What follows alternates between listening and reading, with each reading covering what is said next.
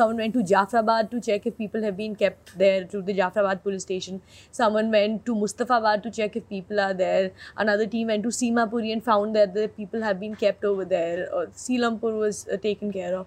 So you know, I think that that uh, that one night sort of also gave us the confidence that we are all relying on each other. There's an unspoken trust that we do have each other's back um, in some sort of way.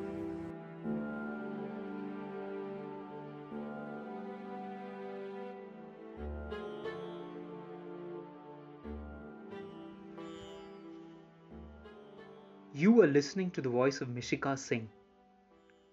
Mishika is a Delhi based lawyer, one of many who responded to calls for legal assistance following the riots of February 2020. Over several days, 53 people, official figures say, lost their lives. More than two thirds of those dead were Muslims who had been attacked by Hindu mobs.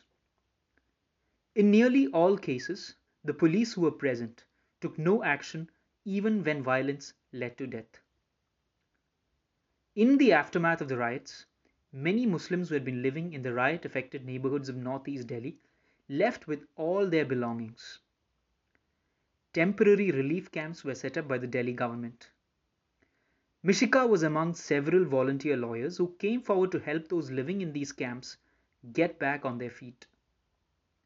Like many of them, Mishika was already part of the informal networks of public spirited lawyers that had emerged during the nationwide protests against the Citizenship Amendment Act or the CAA and the National Register for Citizens or the NRC.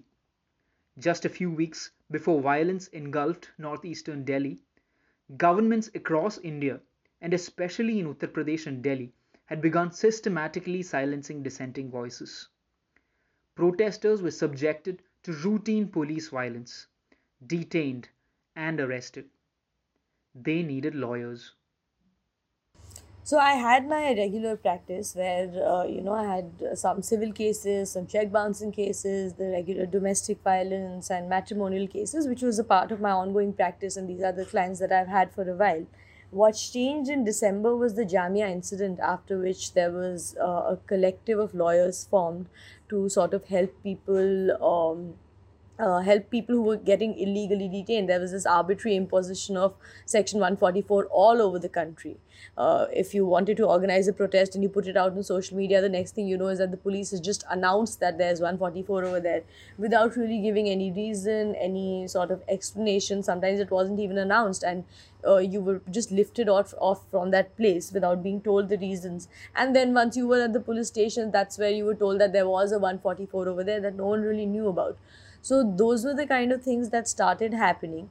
And 15th December onwards, uh, a group of us was actively involved on ground uh, in taking care of these cases. So there were detentions that we were taking care of. There was uh, um, uh, illegal uh, uh, detentions or people being picked up, people being harassed. Uh, those are the kind of things we were taking uh, care of. There were not lo- not a lot of arrests that took place before the riots, that mostly happened after the riots. So that kind of also became a part of our practice, except uh, this was more large scale, this was more uh, pan India, and this was more prevalent in pockets where protests were happening.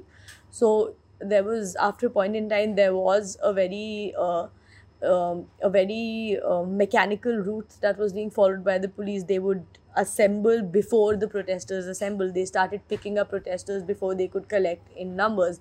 They would take them to the police station and keep them till six or seven in the evening since it was winters at that point in time. They would threaten to file cases against them. They would uh, sometimes misbehave, sometimes not behave. The Daryaganj um, uh, incident was one of the times where you realize that because of the difference in gentry, the way the protesters are uh, treated is also different. People who were picked up from there, there those were, that was the first lot of arrests that took place. Uh, this was the ninth, uh, night of 19th December. So what happened in Daryaganj and Simapuri and Seelampur was the first lot of arrests that basically carved out uh, different aspects of the legal work for this whole bunch of people who were working uh, around the rights of the protesters.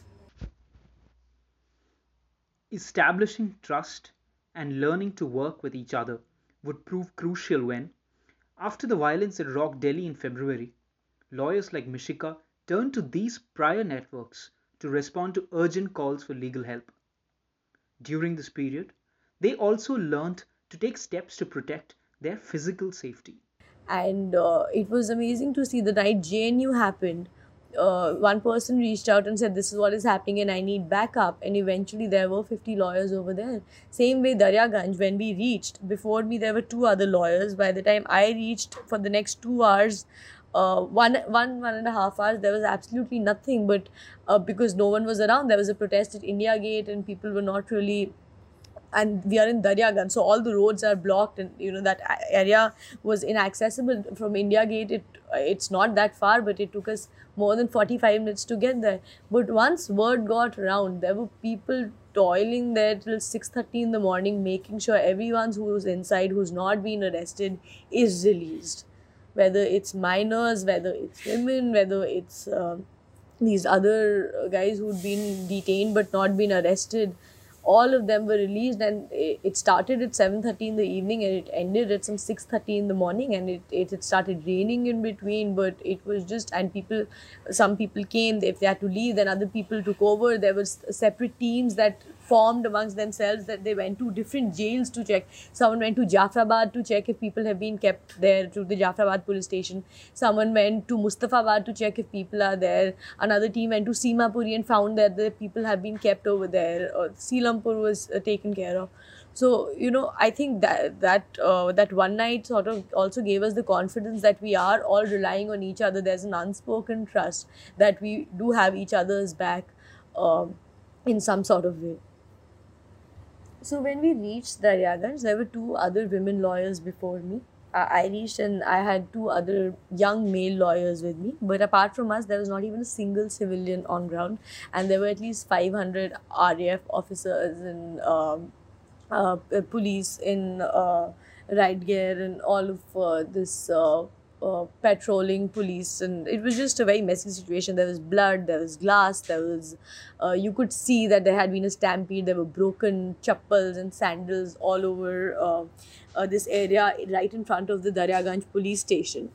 Uh, and initially since all the places were locked we had to walk a long way. We had to cross mamc but when we reached there it was it wasn't the very the most secure environment to be in. It wasn't the most uh, uh, assuring feeling for just four five of us being there especially since all the roads were blocked so it was scary. So uh, the good thing that we did was that we informed people uh, about our location. I personally shared my live location so that at least my live location is uh, sort of uh, been there. But uh, mostly those are the kind of small things that have been there that you inform before you go. You share your location. You do have a power bank because you don't know where you will be stuck and for how long. Uh, police has been uh, especially in northeast delhi when these uh, this is before the riots happened uh, when all these arrests and detentions happened and these the, when people were singled out. Uh, over there when we've gone the attitude of the police has been very uh, hostile and uh, very uncouth. So uh, all that has happened. We've tried to go in groups. We've tried not to have one person in one place. And if someone else can go then we've always preferred that. So that at least there are two three lawyers at uh, any given place at any given point in time but uh, that's mostly about it. It's a shame that we're in a country where we have to look at our safety when we are dealing with the police which is actually responsible for our safety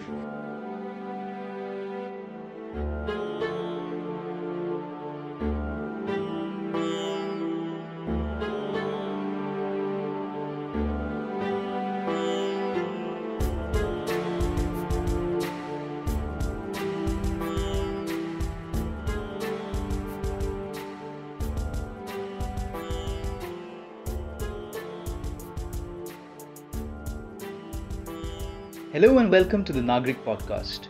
My name is Aju John, and on this podcast, you can listen as I learn from the people who have worked to bring about meaningful change. The Nagrik podcast is a part of Nagrik Open Civic Learning, which promotes open educational resources for civic training so that more citizens are able to assume active roles in building inclusive and democratic societies. Right now at www.nagriklearning.com, There is an online course where you can learn for free to use the tools of law and governance to advocate for the interests of India's forest dwelling communities.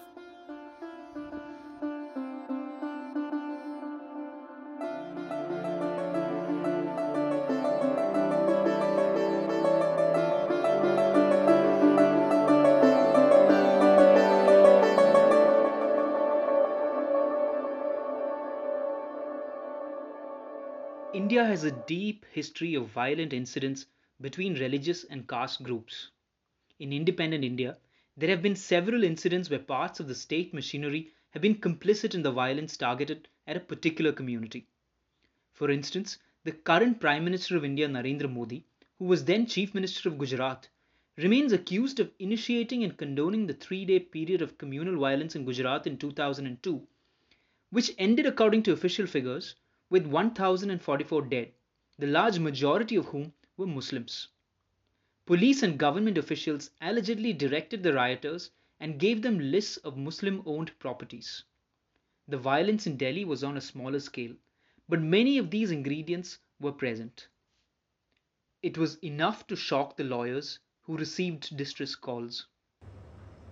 So 24th is when the riot started, and we were. I had left from Jafrabad metro station to go to one of the police stations with a couple of lawyers to get some people released. So we were in that area when things started happening, uh, and uh, the first call that came was this batch of calls regarding the injuries that were happening, where people were. Uh, uh, getting uh, assaulted and they didn't know what to do and since by this time we'd already been on ground for two and a half months, our numbers are mostly already there. So people knew where they could reach out.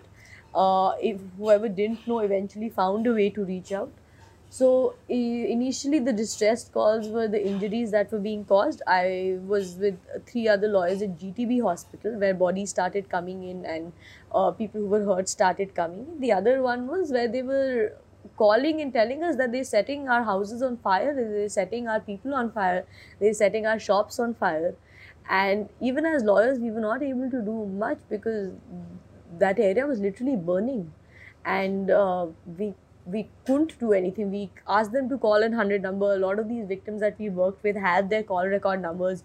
We called a lot of times, but uh, we got absolutely no response. But these were the main categories that uh, the calls started uh, coming in of people suffering injury and loss and arson cases. You are still listening to the voice of Mishika Singh.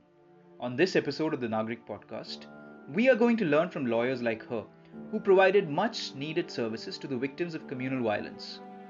Nagrik podcasts are a part of Nagrik Open Civic Learning, if you want to learn for free about the rights of India's forest dwelling communities, then do visit www.nagriklearning.com where you can learn from a course supported by Oxfam India. What is the role of the public spirited lawyer after large scale violence has been directed at members of any community? History shows us two intertwining paths. The first is to fix responsibility on the perpetrators of the violence through the criminal legal system. The objective here would be to ensure that those who caused the violence are tried and punished. The other is to ensure that those who were injured or lost members of their families or their homes or their businesses are compensated and supported to return to a life similar to the one they lived previously. Gagan Sethi walked down these intertwining paths in the aftermath of the violence in Gujarat in 2002. He is the founder of Janvikas, a development support and training organization, and the Center for Social Justice, an initiative for human rights and access to justice. You know, this, how do you handle denial, a total denial of a state, and how do you prove? Uh, and there, I think the media came a lot to the rescue that there were hundreds of these um, camps, refugee camps, and the plight of these camps. But at that stage, we also started hearing that this violence was very different because there was a very big, um, you know, communal riots in Gujarat are not new. Um, I mean, it has a history, and if you read the book, it'll sort of records all the history. what we immediately did was uh, we went to Delhi and got a group of very senior women journalists and activists led by uh, Dr. Syeda Hameed.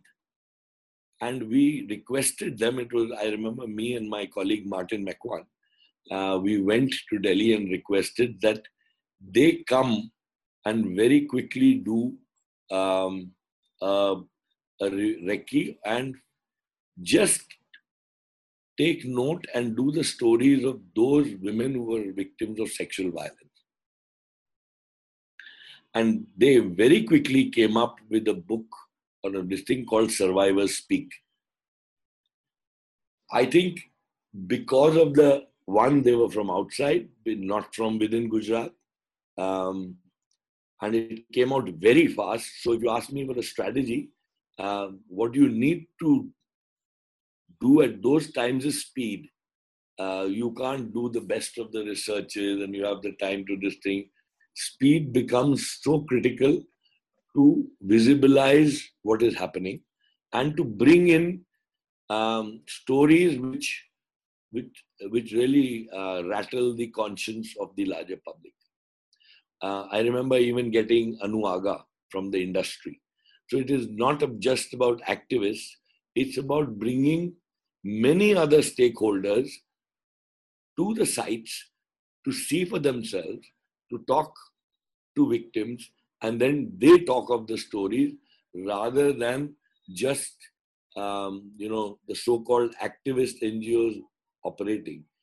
Um, so I think that's the other strategy, which, if you ask me on hindsight, worked a little bit in the first round, but after some time, it worked, it was counterproductive. And I'll tell you why. Initially, naming and shaming as a standard strategy works so that it brings world attention. Um, but after some time, when society is polarized so much in a state, naming and shaming further hardens the positions and therefore the political process was to actually use the naming and shaming to the advantage of the um, to those who were in power, converting it to say that they are all anti-Gujaratis. Now you see how it is working. You're trying a strategy, and they're trying a counter strategy, and in the long run, the counter strategy uh, uh, further polarizes the community to into Hindus and Muslims. So even if you are, I am a Hindu, I am said he is not a Hindu. He was trained by a Christian.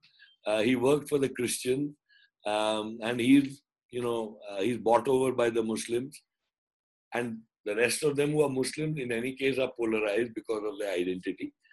So you have to be very careful how you manage that initial um, sort of building the public evidence and the public naming and shaming strategy. Uh, but I think that survivors speak was very important.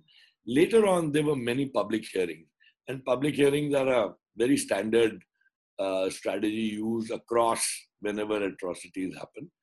Many groups came, and judges, retired judges came, and all that. Um, but I think it's by that time the thing had got so polarized that it didn't make a difference um, what you are gathering. It was a precursor to developments in the media several years later. Even in the face of mounting evidence to the contrary, the state was adamant that the scale of the violence was being exaggerated, and that the state had no role at all in organizing or directing the violence. This approach of the state determined a part of Gagan's strategy to build evidence that could not be disputed. But uh, 2002 was uh, in a sense, almost state supported, if not sponsored violence. Um, and that's been well recorded um, across. What happens when um, the police is complicit? What happens when bureaucracy is complicit? Um, and there is a denial by the state that anything, any violence is happening when there are pictures, media stories, everybody seeing uh, the world, the, the whole communities are participating in it. And yet, there is a refusal to acknowledge the fact that such a violence is happening. That's a very, very strange situation which one does not uh, sort of work with uh, when one is dealing with um, other forms of violence on the streets of one community against the other, which are limited to specific, very, very specific geographic zones. But when you have a, something like 2002, which was across the state, um, then it becomes very large. And therefore, what do you have to do then uh, becomes a very different way to look at it. So, two things happen. One is that uh, you need to uh, start building your evidence, um, which proves that it is uh, it is the scale is big.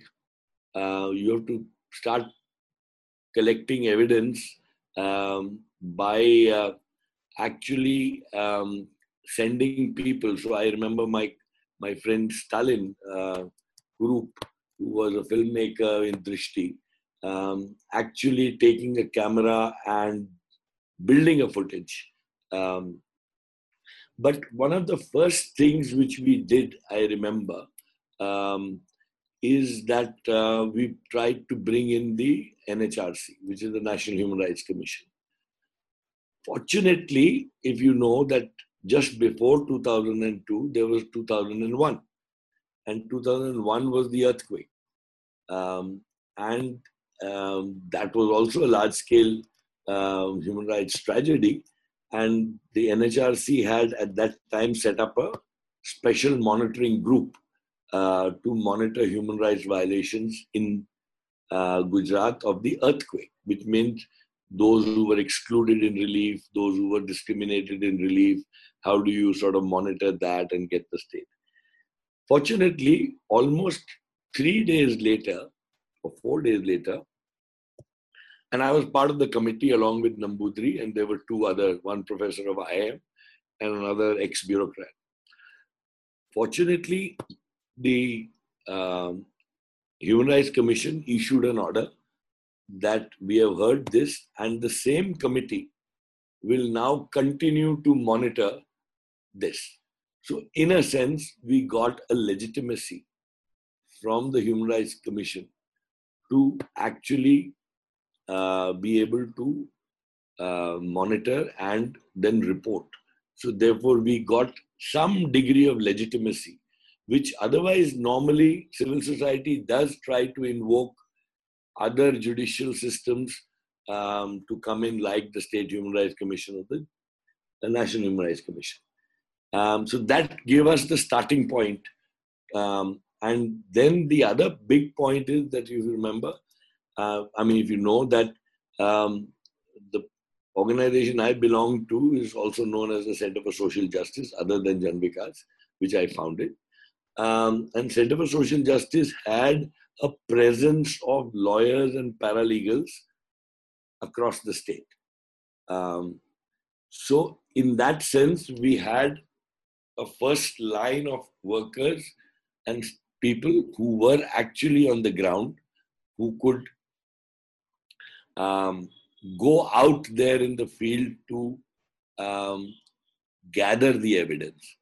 We also sent a call at that stage to all those organizations who thought that they, they couldn't just stop at this, they may be doing mitti pani work. They may be doing um, educational work, but when such a large scale violation happens, uh, they need to set aside all that and come into the into the fray to as part of collection of evidence building. Immediately, what we actually did was framed a a model FIR and actually started training our frontline workers of how to record this large uh, violation. And then they started actually going, interviewing people, recording the deaths, uh, recording the amount of damages that are being done, um, recording the fact that there was large scale migration where people in thousands were coming into camps. Um, we had people then going into the camps which were not state supported but largely supported by the Muslim community. Um, so at that level, um, we we had to actually start in terms of thousands and thousands of people's FIRs being taken, knowing fully well that actually they will not all find um, fruition, but you actually get them done, you get them um, in a sense notarized, and you create that first level of uh, documentation. So, therefore, if you ask me, um, when you have this scale, then you need a huge this thing of uh, volunteers who then build that baseline of proof other than visual documentation. And of course then the media is normally very active. You work with them to create that base that no the denial of the state is not true uh, that there is another uh, reality so i think that's the very first step that you need to be doing that was the voice of gagan sethi you are listening to the Nagrik podcast, where you can learn from the people who have worked to bring about meaningful change. If you like listening to this podcast, please tell your friends, family, and colleagues about it. Akram Akhtar Choudhary, an activist, was pursuing his law degree in New Delhi when clashes between Hindu and Muslim communities in and near the Muzaffarnagar district of Uttar Pradesh in August and September 2013 resulted in at least 62 deaths. 42 of the dead were Muslims. More than 50,000 people were displaced. After the state government organized relief camps, Akram felt that the education of the children in these camps needed his immediate attention. He paused his legal education and returned to Uttar Pradesh. The English translation of Akram's words has been voiced by my friend N. Vivekananda. तो सितंबर में जब 2013 में ये violence हुआ यहाँ तो इसका जो मेनली एपिक सेंटर था वो शामली और मुजफ्फरनगर था, बड़े स्तर पे यहीं पे ज़्यादा डेथ्स हुई, यहीं पे ज़्यादा लोगों के घरों में आग लगाई गई, लूटपाट हुई और गाँव के गाँव, पूरे गाँव खाली हो गए एक तरह से फोर्स डिस्प्लेसमेंट हुआ बाकी दो दो दो तीन ज़िलों में और हुआ मेरठ और बागपत में भी बड़े स्तर पे हुआ लेकिन वहाँ मुजफ्फरनगर शामली की तरह इतना डिस्प्लेसमेंट नहीं हो पाया तो वो चीज़ें जब पूरा जो सेंटर था डिस्प्लेसमेंट का वो ये था कि मुस्लिम एरिया है ये कांदला कहरा The epicenter of the violence in September was Shamli and Muzaffarnagar. Most of the deaths happened there. Most houses that were set on fire were in these regions. Many villages were abandoned and people were forcibly displaced. Some of this also happened in Meerut and Baghpat, but we did not see the high levels of displacement that we saw in Shamli and Muzaffarnagar. The Muslims who were somewhat better off in these areas, including some farmers, established camps and started supporting the camps in these regions. And there was help arriving from outside as well. Education थी बच्चों की वो बिल्कुल छूट गई थी। तो उसको लेकर के एनएचआरसी को हमने लिखा और तब कोई इस तरह का ऑर्गेनाइजेशन वो, वो नहीं था बल्कि इंडिविजुअली हम कुछ लोकल लोग थे साथी थे यूथ दो तीन लोग ही थे ज़्यादा नहीं। तो हमने अक्टूबर में ही फिर सर्वे करना शुरू किया बच्चों का खासकर बड़े बच्चों का जिन We noticed that the education of children living in these camps had been completely interrupted. We petitioned the NHRC about this. We actually did not have a large organization at that time, it was just a few local youth. We started surveying the children, especially those children who had to give their board exam shortly. If they did not give their exams now, their future opportunities will be affected. So, after our survey of all these resettlement areas, we identified about 300 such children who were due to give their board exams for the 10th and the 12th grades. This was an urgent priority for us. Our plan was to support them in getting admitted to the local education system of the place to which they were now staying, and we were successful.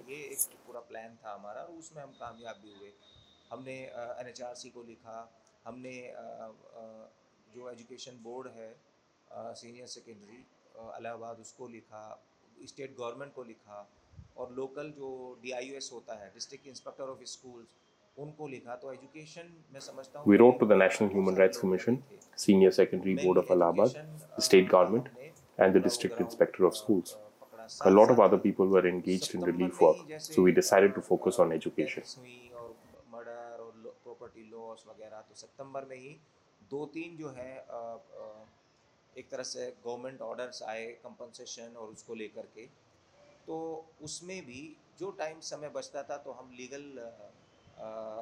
Simultaneously, there were some government orders in relation to compensation for death and for property loss. So, whatever time we had remaining, we provided legal support. At that time, I did not have a deep understanding of these aspects, so it was important to engage local lawyers as well. Some friends from the Kairana bar started helping us, Together, we started helping with filing first information reports and things like that. Legal help करनी शुरू की फिर एक एक साथी और जुड़ गए तो दो तीन लोगों ने मिल करके एफआईआर और ये This is what we did in September and October, and we continued this work till December. In January, there were problems with securing admissions for children and registering them for their exams. शुरू हुआ और ये continue चलता रहा हमारा So we advocated with the district administration. Because several schools had stopped issuing admit cards, we were working on individual cases of securing them by taking the matters to the district magistrate. We were doing this in parallel until the exams were concluded in March. Enrol कराने की कोशिश की उनके admit card क्योंकि exams के admit card बहुत सारे school ने हॉल्ट कर लिए थे वो दे नहीं रहे थे फिर हमने इंडिविजुअल इंडिविजुअल केस को लेकर के D I S district magistrate उन सब के पास लेके गए तो एक पैरेलल एजुकेशन का चला और मार्च में एग्ज़ाम हुए तो तब तक ये पैरेलल हम करते Between August and September of 2013, violence raged in Muzaffarnagar and surrounding areas for several weeks. In many places, the police did not take any action to control the violence. This raised several questions about the capacity of the state government to come forward with a fair and just response in the aftermath of the violence, even though it was the Samajwadi Party, not known for its majoritarian politics, that was in power. But in September itself, the government announced a compensation scheme for the victims and constituted a special investigation team to investigate the different incidents that had led to so much death, loss of property, and displacement. ये आई। लेकिन legal system पे सवाल लोग उठा रहे थे कि हम एसआईटी में जैसे जो जो लोग स्टेटमेंट रिकॉर्ड करा के आए क्योंकि हमें वो साथ में नहीं बैठने देते थे। जो विटनेस थे या फिर जो कंप्लेनेंट थे उनको वो अंदर बुला लेते थे। हम बाहर रहते थे मतलब कंपाउंड में ही लेकिन अंदर नहीं जाने देते थे जो हॉल में जहाँ स्टेटमेंट रिकॉर्ड होता था। और वो कैमरे पे उस पर लेते थे। लेकिन हमने ये क्या किया ये किया हमने कि पहले से ही स्टेटमेंट को रिटर्न जो है एफिडेविट पे लिया ताकि जो स्टेटमेंट वहाँ दिया जाता However, है people were raising questions about the legal system. We were not allowed to accompany the witnesses and complainants who were recording their statements before the SIT. They would be recorded on camera. So then we would ask them to record a written statement on affidavit so that it becomes a part of the record. Several times, the SIT would consider the written record and the video record for some others. They did not support the victims as they were supposed to. S ने भी काफ़ी drill drill किया investigation को और proper एक तरह से victim का जो साथ देना होता है वो बिल्कुल भी नहीं दिया यहाँ तक कि जो आप पूछ रहे थे कि वो पूरा प्रोसेस कैसा था वो वो उसमें ऐसे ही था कि फ़ोन आता था तो वो फ़ोन हम लोकल में यहीं थे तो जब उनको फ़ोन आता था कि हमें फ़ोन आया है एसआईटी बुला रही है स्टेटमेंट रिकॉर्ड कराने के लिए तो हम उनसे बात करते थे कि क्या घटना हुई थी आप उसको रिमाइंड कीजिए एफ़ आई आर कहाँ है आपकी तो एफ़ आई आर निकालिए और उसमें जो लग, लिखा हुआ The process was that they would receive a call from the SIT to record ये इसी We तरह would then से जो speak भी to them and ask them to remember what had happened. है, तो यही आपने We would ask them to retrieve their FIR and describe to them what they already seem to have said in their FIR. We would then tell them to repeat to the S.I.T. exactly what they have said. That is, what time the incident happened, who were present, and who all were injured at that moment. These are the broad details required in what is known as a Section 161 statement, and it should be enough if you just repeat what is said in the affair. When a statement is recorded before a magistrate, then there is a lot more detail. But in this case, we only needed to prepare them with what they already knew. जितना उन्होंने FIR में लिखवाया था और FIR जो कह रही है वही उनका स्टेटमेंट वहाँ रिकॉर्ड कराना था तो ये बखूबी अच्छे से लोगों ने कराया The requirement was merely for them to record before the SIT, the same thing they had previously recorded in their FIR. People did this very well, but I would like to add here that the SIT's behavior was not right. There had been 10 deaths in the town of Lar, and the SIT began recording of statements from there. When our friends returned from recording their statements, they told us that the very people responsible for the violence were roaming there. There were several such allegations against the SIT. People were taking ghee and homemade butter to give to the SIT, and money as well. The officers of the SIT were also meeting the accused. It was not clear how the accused were able to go and meet the SIT. पैसा भी दे रहे हैं। और SIT के जो investigate जो जो officers हैं इन्वेस्टिगेट कर रहे थे, वो जाके एक्यूज से भी मिल रहे हैं। तो ये चीज़ें क्लियर नहीं हो पाई कि ये कैसे हो रहा है कि एक्यूज जा, जाके वहीं पे जा कर के वहाँ मुलाकात कर रहे हैं। इसीलिए मैं कहूँगा कि सितंबर में वायलेंस हुआ है। अगर ये अक्टूबर, नवंबर, दिसंबर एंड जनवरी फरवरी, मार्च इन चार पाँच महीनों में ना अरेस्टिंग का अगर हम देखें रेट तो कोई अरेस्टिंग बड़े स्तर पे नहीं हुई है छोटे मोटे केसेस में या बहुत कम संख्या में लोगों को अरेस्ट किया गया After the violence in September, no major arrests were made even until March. Very few arrests were made. In March of 2014, the Supreme Court took a strict view of the matter. In many cases, even cases of rape had not been registered properly. The Supreme Court took note of these and issued instructions to the Uttar Pradesh government. It was only then that the arrests began. But the people, even those arrested under cases of murder, came out on bail. This was because the SIT's investigation was very weak and was in fact intentionally concluded in that manner to destroy the legal system. काफ़ी लोगों को arrest किया गया लेकिन साथ ही साथ bell पे भी जमानत देना शुरू कर दिया बड़ी संख्या में मैं समझता हूँ, तीन चार अगले तीन चार पाँच महीने में ही मर्डर और दूसरे अन्य मामलों में ना लोग बेल पे आना शुरू हो गए, क्योंकि वो जो इन्वेस्टिगेशन थी, एसआईटी की, वो बहुत वीक थी और वीक वो जानबूझ के एक तरह से जो लीगल सिस्टम था पूरा उसको तोड़ मरोड़ के पेश किया गया। मैंने अभी रिसेंटली एक आरटी फ़ाइल की है I be happy to share with you कितने केस रजिस्टर हुए हैं, उनमें से कितने क्लो, कितने विदाउट एनी इन्वेस्टिगेशन जो है, वो क्लोज कर दिए हैं, यानी क्लोजर रिपोर्ट फ़ाइल कर दी है। कुछ में इन्वेस्टिगेशन के बाद क्लोजर रिपोर्ट फ़ाइल कर दी है। और चार्जशीट जो मुश्किल से है, वो अभी I recently filed an RTI application and was able to learn how many cases were closed without investigation, and in a few other cases where the closure report was filed after investigation. Charge sheets were filed and trials commenced only in about 70 to 80 cases. So you see that from about 554 cases that were registered and investigated by the SIT, a proper investigation leading to the filing of a charge sheet happened in less than 100 of them. And in a lot of those cases, the accused were not convicted.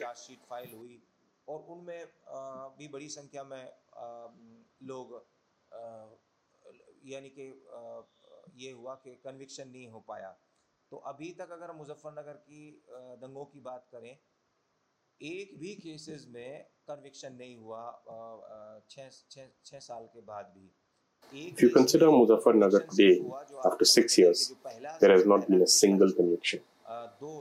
In fact, the only convictions so far have been those of five Muslim youth who were convicted in an incident of retaliatory violence in which two people, Sachin and Gaurav, died. So, if you see cases were registered in large numbers, where the majority have been closed, and even in those instances where there has been a charge sheet and an investigation, cases had to be withdrawn, especially when witnesses came under pressure. तो ये अगर देखा जाए इतनी बड़ी संख्या में case दर्ज हुए हैं साढ़े पाँच सौ के ऊपर और उसमें आप ज़्यादातर केसेस क्लोज कर दिए गए हैं और जिनमें इन्वेस्टिगेशन हुई चार्जशीट लगी उनमें भी धमकी दी गई और फिर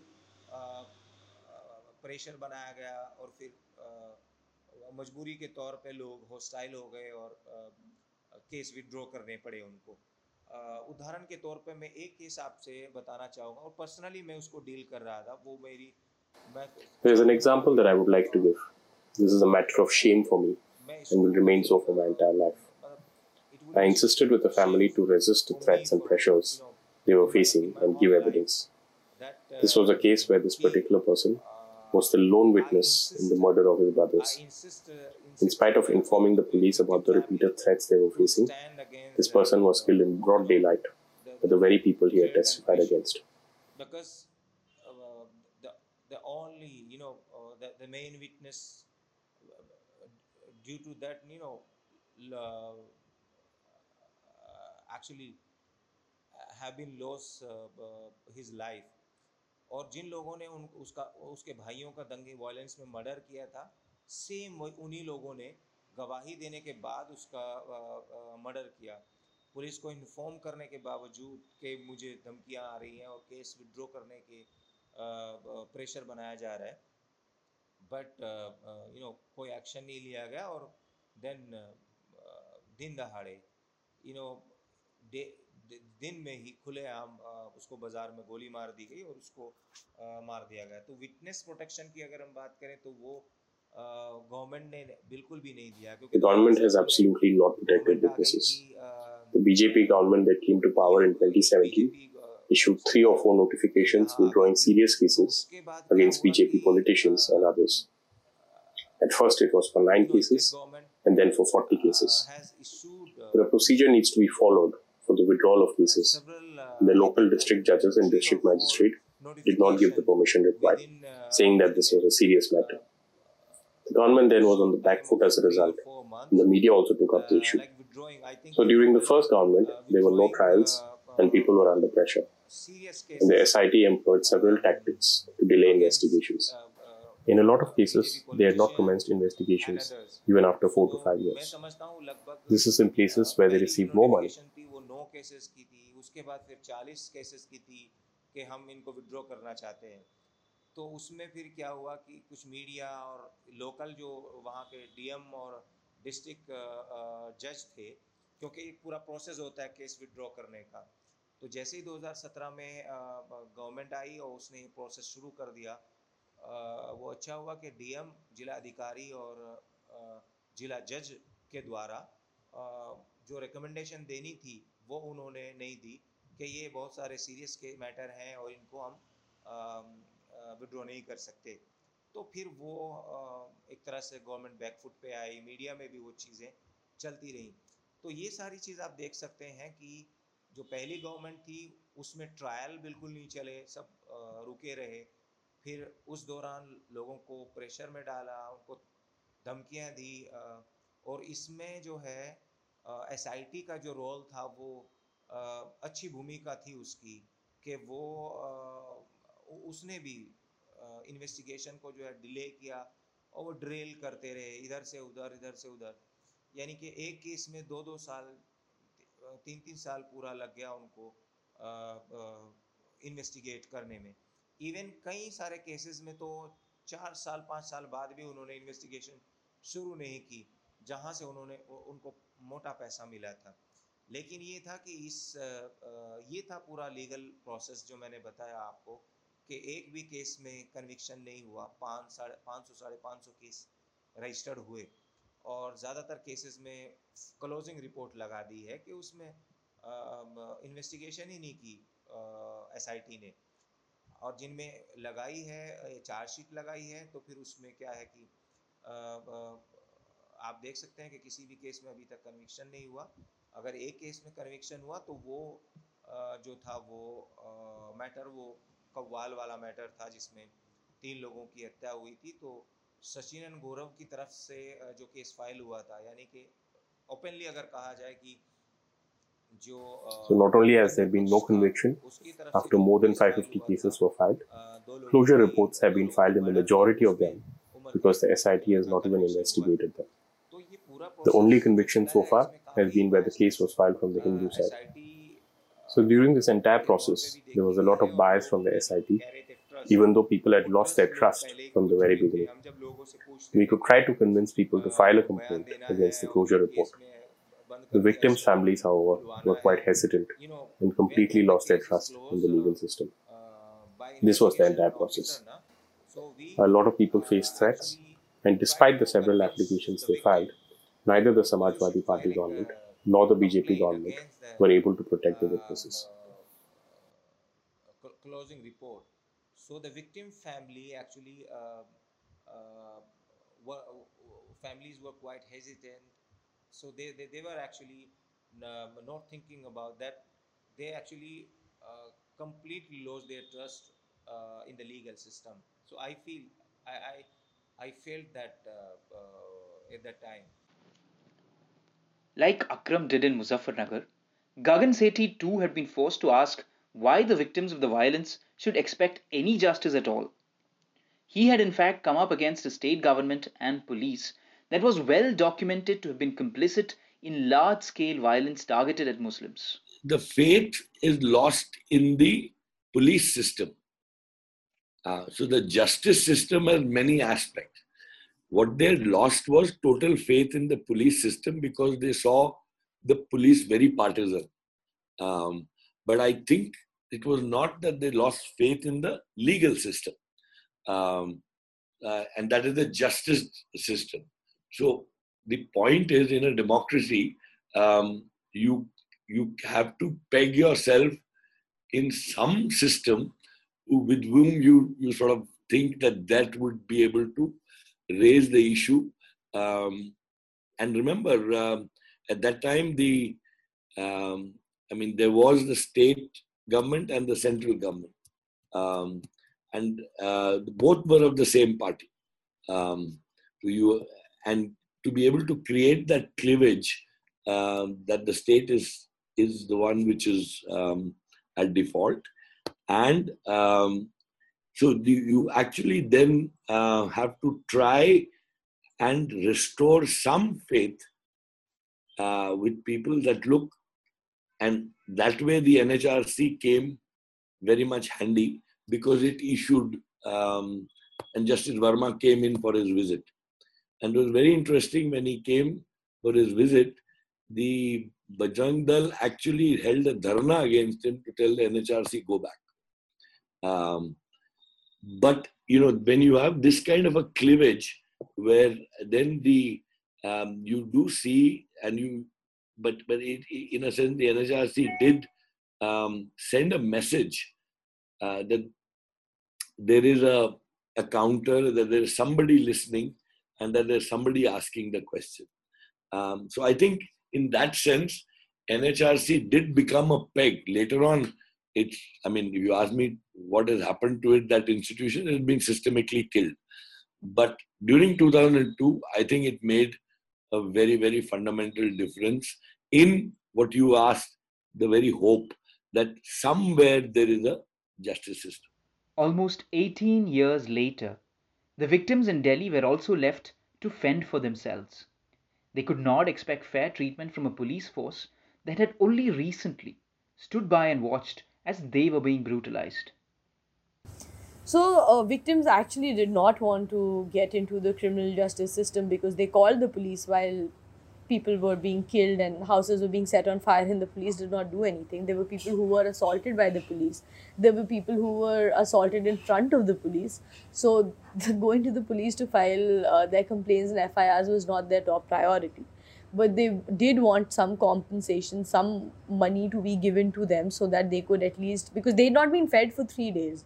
So 24, 25, 26, uh, no access to that area, absolutely no way to go and distribute ration. Those people have not been able to eat, they have fled their houses, so they have no place to stay. In that situation, their first need was to get some money and get some shelter uh, and that's why they were looking at some relief camp to be set up and some money to come in, some people to come and give ration. So a lot of relief camps uh, in terms of uh, the ration relief was given after a point uh, in time when we entered that area. But the criminal justice system uh, came into motion only because uh, the Delhi government's notification on compensation demanded that an FIR has to be filed for the compensation form to be processed. So then they were not, they, their interest after we um, spoke to them also about pursuing the cases, they uh, very categorically said that if it wasn't for pursuing these cases for compensation, we probably wouldn't have done this. Uh, because we know the people who did it and we called these people and they didn't really turn up. So for us now, it's just a matter of survival, and uh, that's why we're filing these complaints. We don't expect a lot from the system. How then must lawyers go about the job of seeking justice from a system where the odds were stacked high against the victims? One of Gagan's first objectives in 2002 was to establish a legal framework within which victims could demand some rights and entitlements. The issue which always comes is that when people come into camps is when uh, what is the compensation how will they be helped what are their legal rights these questions then immediately start being discussed and will the state give a compensation will the state um, help them go back and we saw that the state was in denial. So there was, we kept demanding, but uh, you are demanding something which the state is not accepting as even a reality happened. I remember at that time, I um, realized that the words being used by the state uh, on this communal issue was that, and the, the, the language discourse was that um, there were the hardliners who were starting to call it um, genocide. um, and the state saying it was a minor communal violence in a few places. So you see the, the total contrast in the two positions that are taken. And I realized that if I enter into that, I'll be pushed into um, just again um, further polarizing.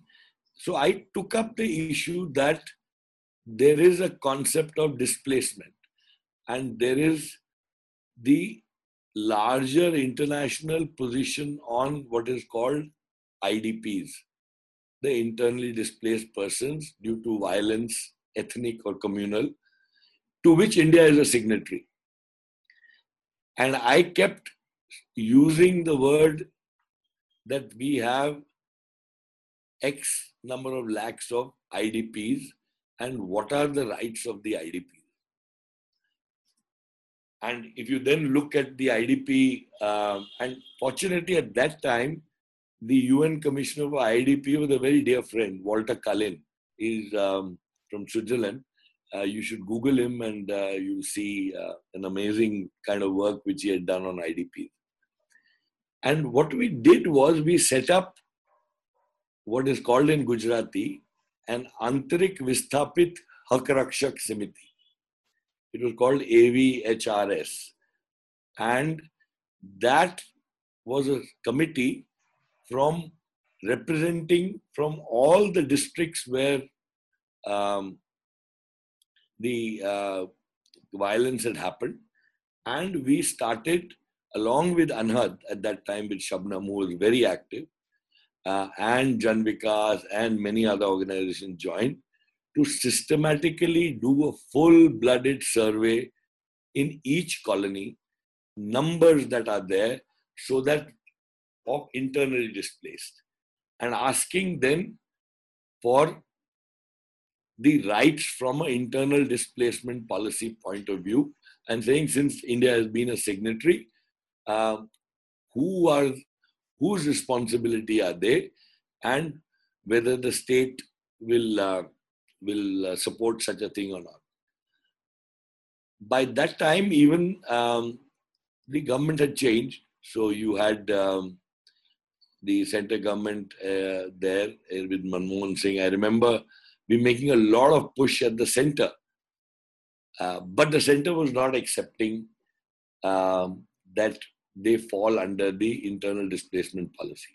I'm now taking it to the meta level to tell you the mobilization on the ground and an educational, mass educational process on the ground that all of you are internally displaced due to violence and there is a legitimate law across the world which allows you for some entitlements, including right to go back, protection, your camps having better standards, etc., etc. so you got a framework.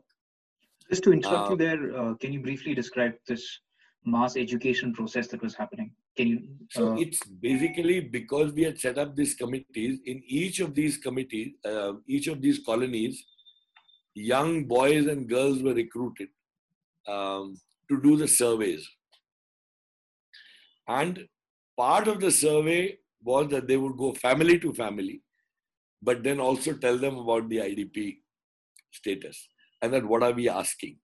Uh, we are asking that we be given IDP status, and which has great details about what should happen to children, their education. If you go into that, you will see that it it links up with the that time present life of what the people were going through and was giving them an entitlement based on the present experiences they were having. So, therefore, each colony set up their own committee of being internally displaced, started articulating they not as victims but as internally displaced people. Now, also emotionally, um, you can keep them in a victim's trap by continuously giving, you know, dole or food and things like that. But if you take them into another identity, um, it also brings in a certain, um, how to put it, more than legitimacy, it gives them a space and scope uh, to see that there is a window to negotiate. And I think that to me was a very important uh, milestone. And we are, since we are talking strategies, um, of um, I was really not bothered for the international naming and shaming. I mean, there were many others who were doing a lot of that. Um, but to me, it was uh, how do you build a community uh, and resilient community uh, who will be fighting for their own status uh, because I knew it was going to take five, ten years. I've also linked from the description of this episode a lecture by Professor Walter Kalin on the treatment of internally displaced people under international law. The United Nations Office for the Coordination of Humanitarian Affairs had in 2004 released its guidelines on internal displacement. These are also linked from the description of this episode. Principle 18, for example, states, and here I quote, Clause 1 all internally displaced persons have the right to an adequate standard of living. Clause 2. At the minimum, regardless of the circumstances and without discrimination, competent authorities shall provide internally displaced persons with and ensure access to a. essential food and potable water, b. basic shelter and housing, c. appropriate clothing, and d essential medical services and sanitation. Stop quote. Principle 23 places a duty on authorities to ensure that displaced persons, and children in particular, receive education. Clause 4 of Principle 23 states, quote, Education and training facilities shall be made available to internally displaced persons, in particular adolescents and women, whether or not living in camps, as soon as conditions permit. Earlier in this episode, we had heard from Akram Akhtar Choudhary about his efforts to ensure that the education of the child victims of Muzaffarnagar and surrounding areas was not interrupted. He then turned his attention to securing compensation. He worked within the framework of government compensation schemes. पहली चीज़ मैं ये बताना चाहूँगा कि compensation scheme जो है ना victim compensation scheme एक तो सेंट्रल गवर्नमेंट की होती है, जिसको डिस्ट्रिक्ट लीगल सर्विस अथॉरिटी होती है, उसको बोलते हैं डीएलएस से हर ज़िले पे एक डिस्ट्रिक्ट लीगल सर्विस अथॉरिटी होती है, और ये जो लीगल सर्विस अथॉरिटी बनाई है आर्टिकल थर्टी नाइन ए में अमेंडमेंट किया गया था और उसमें फिर कई चीज़ें अलग अलग अलग अलग लाई गई थी। उसमें legal free legal aid to the victim और ये कंपनसेशन डीएलएसए के द्वारा अलग से एक कंपनसेशन स्कीम बनाई कि ये जो विक्टिम फैमिलीज़ होंगी उनको दी जाएगी। तो कंपनसेशन की अगर हम बात करें There is a victim compensation scheme of the central government under which the District Legal Services Authority or the DLSA of every district has to provide free legal aid to the victims. This had followed the introduction of Article 39A into the Indian Constitution. Even under the Criminal Procedure Code, when any person is killed, a request can be made to the district judge or to the DLSA for compensation for death. This is available under Section 357. Another remedy available in some circumstances, such as where there has been a lot of death and loss, such as a big accident or an incident of communal rioting, is under a government order that announces compensation to the victims of that incident. That is what happened here. The state government said they would give rupees 10 lakhs in cases of death, rupees 20,000 for simple injuries, and 50,000 for serious injuries. In places where houses were set on fire or looted, a minimum compensation of rupees 25,000 would be provided, rupees 50,000 for more serious loss, and in cases where a house has sustained loss in excess of rupees 50,000, there would be an actual assessment conducted to determine the final amount. हम ये ये compensation इनको देना चाह रहे हैं तो यहाँ पे वही हुआ यहाँ पे क्या हुआ कि स्टेट गवर्नमेंट ने ये कहा कि हम जिनको डेथ हुई है उनको दस लाख देंगे और जिनको इंजरी हुई है उनको बीस हज़ार देंगे सिंपल इंजरी के लिए और जो सीरियस इंजरी हुई है, उनको हम पचास हज़ार देंगे। ऐसे हुआ। और जिनके घर घर, घरों में आग लगी है या लूटपाट हुई है, घर तोड़ दिए गए हैं, उनको हम पच्चीस हज़ार देंगे मिनिमम। और जिनका थोड़ा ज़्यादा नुकसान होगा, उनको पचास हज़ार देंगे। Three such orders came from the Uttar Pradesh government. In such situations, however, where there has been fire or some type of loss, the district magistrate or collector also has powers to make an assessment and provide compensation through that. In this case, after the state government announced its plans to distribute compensation following such assessments, the revenue officers empowered under that order completed a proper assessment. In fact, where houses had been damaged due to fire, loss was assessed even at amounts as high as 3 to 4 lakhs. However, as soon as the government order came announcing categories of compensation, where those who had been forcibly displaced would be given rupees 5 lakhs, a reassessment was conducted to reduce the amounts to which loss had been initially assessed. We don't know whether this happened because of the local officers or as a result of orders from the state government. So a lot of people were left out. लेकिन कुछ दिन बाद क्या हुआ कि वो पूरा जियो आ गया गवर्नमेंट ऑर्डर आ गया, उसमें प्रॉपर चीज़ें क्लॉज वगैरह जो थे वो आ गए। तो उसमें जो असेसमेंट ऑलरेडी पटवारी जो होता है ना, लेखपाल रेवेन्यू ऑफिसर वो असेसमेंट काफ़ी कुछ कर चुका था। तो उसमें हमने देखा, वो लिस्ट हमने निकला, निकलवाई। उसमें हमने देखा कि असेसमेंट जो है वो बहुत ज़्यादा है। असेसमेंट उन्होंने प्रॉपर तरीके से कर रखा है कि, और जिस घर में आग लगी है तो तीन लाख, चार लाख, पाँच लाख, ऐसे ऐसे लॉस जो प्रॉपर्टी लॉस हुआ है, वो उन्होंने एसेस किया है। और वो प्रॉपर उसकी लिस्टिंग की है उन्होंने। लेकिन जैसे गवर्नमेंट ऑर्डर आता है, और उसमें दिखाया कि जो रिहेबिलिटेड मतलब जो डिस्प्लेस हुए फोर्स फोर्सफुली जो, जिनको डिस्प्लेस किया गया, वो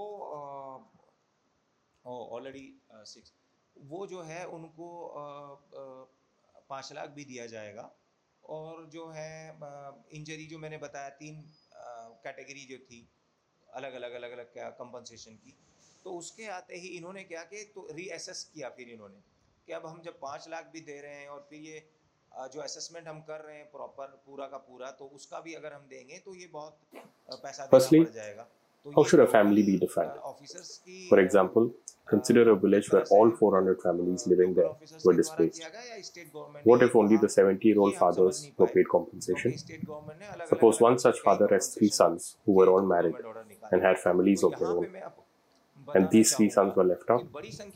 When such matters came up, we did our research, recorded statements, put their documents together, such as electricity bills, Aadhaar cards, and the educational documents of the children. We surveyed the resettlement colonies and assessed how many had been left out. After that, people applied on their own and received compensation. Only nine villages were chosen for compensation for displacement. Some Muslims who were among the few in a village that was not badly affected by the violence were included, but some other villages that were badly affected were left out. जो है इस पे research किया और लोगों को एक तरह से उनके स्टेटमेंट रिकॉर्ड किए गए उनके डॉक्यूमेंट्स हमने लिए बिजली के बिल लिए उनके हमने उनके हमने जो है आधार कार्ड बच्चों की डिटेल स्कूल के बच्चे जिस स्कूल में बच्चे पढ़ते थे, वो सब लिया। और फिर हमने एक सर्वे हर हर जो जो ये अपने रिसेटलमेंट कॉलोनीज थी, वहाँ पे सर्वे किया और सर्वे करके एक एसेस किया कि कितने लोग बच गए हैं। तो उसमें लगातार हमने 2014 के 14 में भी किया, फिर 15 में किया, लगातार हम करते रहे। और 14 में ही हम, हमने एक जो है पूरा उसका एक्सेल शीट में कंपाइल करके हमने दोनों ज़िलों को दिया। उसमें बड़ी संख्या में फिर लोगों ने अपने आप से भी अप्लाई किया और फिर उसके बाद भी लोगों को कंपनसेशन मिला। तो अगर हम देखें कि आइडेंटिफाई कैसे किया, ये जो रिहेबिलिटेशन का जो कंपनसेशन था मतलब डिस्प्लेसमेंट अगर कोई फैमिली हो गई है तो उसके लिए सिर्फ़ नौ गाँव चुने गए और कुछ गाँव ऐसे भी थे कि जहाँ वायलेंस वायलेंस ज़्यादा नहीं हुआ, लेकिन मुस्लिम परिवार कम थे, उनको भी ले लिया। कुछ गाँव ऐसे थे जहाँ पे वायलेंस बहुत ज़्यादा हुआ उनको छोड़ दिया। तो ये जो डिस्ट्रिक्ट लेवल के ऑफिसर्स थे, वो प्रॉपर आइडेंटिफाई नहीं कर पाए और बहुत सारे गाँव ऐसे छोड़ दिए गए कि जो बाद में अभी डिस्प्लेस हो रहे हैं वहाँ से। धीरे धीरे वो एक तरह से इनसिक्योरिटी फील कर रहे हैं और वो अभी वहाँ से छोड़ रहे हैं। तो ये जो चीज़ें थी आ, आ, ये बड़ी संख्या में लोग छूट गए इसमें। तो इसमें आ, सुप्रीम कोर्ट ने भी आ, ये कहा था कि जिन लोगों को छोड़ दिया गया है तो उनको अब दोबारा मई तक का उनको टाइम दो ताकि वो दोबारा अप्लाई कर सके। उसमें हमने भी लोगों के जो डाटा थे वो शेयर किए दोनों ज़िलों के साथ डिस्ट्रिक्ट मुजफ्फरनगर और शामली के साथ। लगभग ये ये मोर देन 500 और 600 के आसपास फैमिलीज़ की डिटेल थी और उसमें फिर लोगों को कंपनसेशन दिया गया लेकिन साथ साथ ही जो कंपनसेशन जो स्टेट गवर्नमेंट ने दिया था उसमें The Supreme Court then extended the deadline till May so that those people who had been left out could apply again. We also shared the data that we had collected with the districts of Muzaffarnagar and Shamli details of around 500 to 600 families. And then those people were awarded compensation. The Supreme Court had also ordered further compensation to those who had already been awarded compensation by the state government. The central government will provide rupees 2 lakhs in the event of death and rupees 50,000 in the case of injury. So along with the additional state government compensation, it amounted to rupees 15 lakhs in the event of death and about 1 lakh in the event of serious injury. For simple injuries, it amounted to about rupees 20,000. For rape victims, the amount was about 5 lakhs. The Supreme Court had given clear guidelines. After May 2014, even under these new guidelines, a lot of people were left out. So once again, we did a survey of injury and property loss. In the village of Lisad, 400 villages had been looted. In Asani village, about 300 houses had been burned down. In Pugana also, there had been a lot of damage. In all cases, the damage had been assessed at low figures and the compensation did not match even the amounts to which damage was assessed. लेकिन ये 400 के 400 घर लूट लिए गए थे रिसाड़ में। और ये कहिए कि आगजनी जो थी ना, आगजनी तो मैं समझता हूँ मोर देन 300 घरों में पूरा एक तरफा जला दिया गया था। ऐसा ही फुगाने में था। फुगाने में भी बड़ी संख्या में मेजोरिटी जो थी ना वो मुस्लिम कम्युनिटी के जो घर थे उनको जला दिया गया था। और वहाँ भी ऐसा ही किया कि प्रॉपर्टी लॉस का कंपनसेशन जो है वो एक तो असेसमेंट बहुत कम किया गया और जितना असेसमेंट किया था उतना भी नहीं दिया। जो लिस्ट जारी की थी उसके अनुसार भी कंपनसेशन नहीं दिया। तो इन चीज़ों में बहुत खामियाँ जो डिस्क्रिपेंसीज थी जो इसमें गैप्स थे वो हमने आइडेंटिफाई किए और उनको आइडेंटिफाई करके फिर हम सुप्रीम कोर्ट गए। सुप्रीम कोर्ट में We identified these gaps and approached the Supreme Court. I filed a In its previous order, Supreme Court had said that people could approach the court if they felt there had been any gaps. We had followed those instructions, but the court then asked us to approach the High Court. We withdrew our case from the Supreme Court after the refusal and filed a case in 2018 at the Allahabad High Court. With this case, we are pursuing several objectives. First, we have pointed out those cases where distinct families have been treated as joint families and only the father has been given compensation. और फिर हमने आ, ये compensation वगैरह और ये सारी चीज़ों का केस फ़ाइल किया 2018 में इलाहाबाद हाई कोर्ट में। तो इलाहाबाद हाई कोर्ट में आ, हमारा जो केस है वो अलग अलग कई मुद्दों पे है। एक तो वो है यही जो कंपनसेशन हम कह रहे हैं आ, तो बड़ी संख्या में मैं समझता हूँ कि ये लगभग 400 के आसपास हमने आइडेंटिफाई किए थे वो जिनको परिवार ही नहीं माना। उनको कहा कि ये फैमिली जॉइंट फैमिली थी और इनके फादर्स को हमने कंपनसेशन दे दिया तो ये एलिजिबल नहीं है। और क्लियरली बहुत वेग तरीके से यानी कि ओपनली उन्होंने आ, आ, लिखा कि ये इनके फादर को दे दिया गया। कई जगह ऐसा भी आया कि फादर की डेथ हो गई were patently आ, absurd, और where the award stated that the father had already been provided resettlement compensation, where the father had passed away long before any violence happened. We have filed RTI applications to find out more about such cases, but we haven't received any response. We have also raised the issue of property loss, which had not been assessed properly. There are situations where compensation has been awarded for property loss, but the resettlement compensation has not been awarded. He also asked the High Court to decide how a family would be determined. Would it be on the basis of having separate ration cards? Or would it be on the basis of separate living? In districts of Shamli and Muzaffarnagar, the state had made its determination on the basis of there being just a single entry into a dwelling, that there was only one family living there. They did not consider the number of rooms or people inside. Loss दे दिया लेकिन resettlement compensation 5 lakh था जो वो नहीं दिया तो property loss पच्चीस हज़ार देना था वो दे दिया उसको फैमिली मानते हुए। लेकिन जो पाँच लाख देना था फैमिली आ, उस, उसको फैमिली आइडेंटिफाई करते हुए वो नहीं दिया। तो ऐसे भी केसेस हैं। तो ये सारे लू फॉल्स हैं इन इन कंपनसेशन पॉलिसी को लेकर के।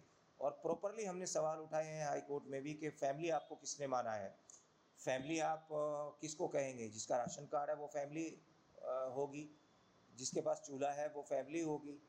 अलग रह रहे हैं तो वो फैमिली होगी।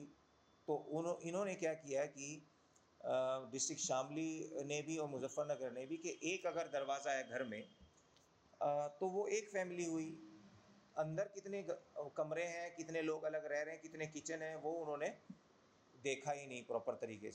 In both these उसमें districts, क्या है there was a कि lot of शामली में corruption भी, as well. मुजफ्फरनगर में भी बहुत बड़े People लेवल were पे told that their names would appear on ये the है कि compensation बहुत, lists a, if they corruption paid भी rupees हुआ 50,000. लोगों से कहा गया कि The village head of some places told the victims पचास that हजार if they रुपए paid दीजिए a आपका certain नाम amount, come- he would compensation write a list में आ certificate जाएगा। stating that they were और इसमें separate जो प्रधान families थे living in village that Pradhan village. उन्हीं गांव के जहाँ वायलेंस हुआ है तो उन्हीं प्रधानों ने भी ये कहा कि तुम्हारा कंपनसेशन हम अरेंज करा देंगे, वो आपको इतना इतना देना है और हम लिख के देंगे यहाँ से कि आप एक सेपरेट फैमिली थे और इसी गाँव के निवासी थे। तो वहाँ वहाँ से भी जो है करप्शन हुआ है। तो इन सारी चीज़ों को देखते हुए ये देखा गया है कि जो कंपनसेशन पॉलिसी थी So it was not only not a proper compensation policy, it was not implemented properly. Instead of encouraging people to go back securely from the places they were driven out of, the government relied only on claiming that compensation was provided. People who remember their villages tell us that their lives there were better. With the compensation of 5 lakhs provided to the father, they bought new land. But the children are still living on rent and under debt. वो किया गया और उसमें अपनी सरकार ने वाहवाही लूटी कि हमने इतना कंपनसेशन दे दिया कि किसी सरकार ने नहीं दिया। तो ये चीज़ जो थी वो अ, सरकार की तरफ़ से बहुत गलत थी। लोगों ने बाद में अपने गाँव जब याद करते थे वो कहते थे कि हम गाँव में ही अच्छा थे क्योंकि आ, फादर को कंपनसेशन पाँच लाख दिया दूसरी जगह वो जाके बसे तो तीन लाख चार लाख में तो ज़मीन आ गई फिर उसने कर्जा लिया। उसके बेटे जो हैं वो लगभग दो तीन साल तक तो किराए पे रहते रहे रेंट पे मकान लिया उसमें मजदूरी नहीं लगी कर्ज बंद हो गए। तो ये सारे जो चीज़ें थी ना इसमें बहुत समस्याएँ आई लोगों को। तो पूरा जो प्रोसेस था कंपनसेशन का वो जो है जो जो जियो भी बनाया था उसके अनुसार भी उसको इम्प्लीमेंट नहीं किया गया। From 2013 onwards, Akram was working within the contours of the compensation schemes announced by the central and state governments. His aim was to get for as many of the internally displaced of Uttar Pradesh as he could manage the maximum compensation that they were entitled to under those schemes. Ten years before that in Gujarat, Gagan Sethi was also working on influencing those contours. What were the rights of Gujarat's internally displaced people? What kind of compensation would be just? Um, you can keep them in a victim's trap by continuously giving, you know, dole or food and things like that. But if you take them into another identity, um, it also brings in a certain um, how to put it more than legitimacy it gives them a space and scope uh, to see that there is a window to negotiate and i think that to me was a very important uh, milestone and we are since we are talking strategies um, of um, i was really not bothered for the international naming and shaming. I mean, there were many others who were doing a lot of that. Um, but to me, it was uh, how do you build a community uh, and resilient community uh, who will be fighting for their own status uh, because I knew it was going to take five, ten years. Um, and who were you advocating with in the central government? Oh, with the prime minister, um, largely. I met him twice, um, along with another group of people. Um, and that is, and then we started saying, what should be, we, we already started from uh, giving an identity to what should be the entitlement. Uh, and we started comparing, uh, and I think that was again an interesting strategy which worked. Um, is that how much did the government of Gujarat give to the Narmada oustees? Should not that be the standards minimum, if not more, to those who were internally displaced? So we also started setting some benchmark based on which rehabilitation should take place. Very little of that happened at one level, but another level, because of that pressure, we finally got a package. If you remember, Manmohan Singh gave that package, and what was the RITES package, and we argued a lot for it, and we things like that. But it was fairly a much more substantial package than what the government of Gujarat had put in its own policy. And then, of course, the big question was the central government gives the money, but the state government doesn't want to give that money. So then the question is damage assessment. Now remember, we had had a huge experience of damage assessment during the earthquake. And we saw the same process where the damage assessment was being done, where a house has totally been burnt because they used contraptions where everything inside would be smoke, but the house stood they gave issued a compensation of 200 rupees because none of the walls were broken. the structure was there. So we had to then again ask for a reassessment um, and what should be the parameters. Just to tell you that at every stage, when you have a state which even has the money given to it by the center but doesn't want to give the money, because by doing that, it actually accepts the responsibility.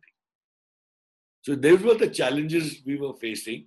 But finally, we did get, I think the biggest compensation part was the ones who died. And the death compensation became a big package. The package on housing and all that was really perfunctory. The business package was there of those who lost this thing.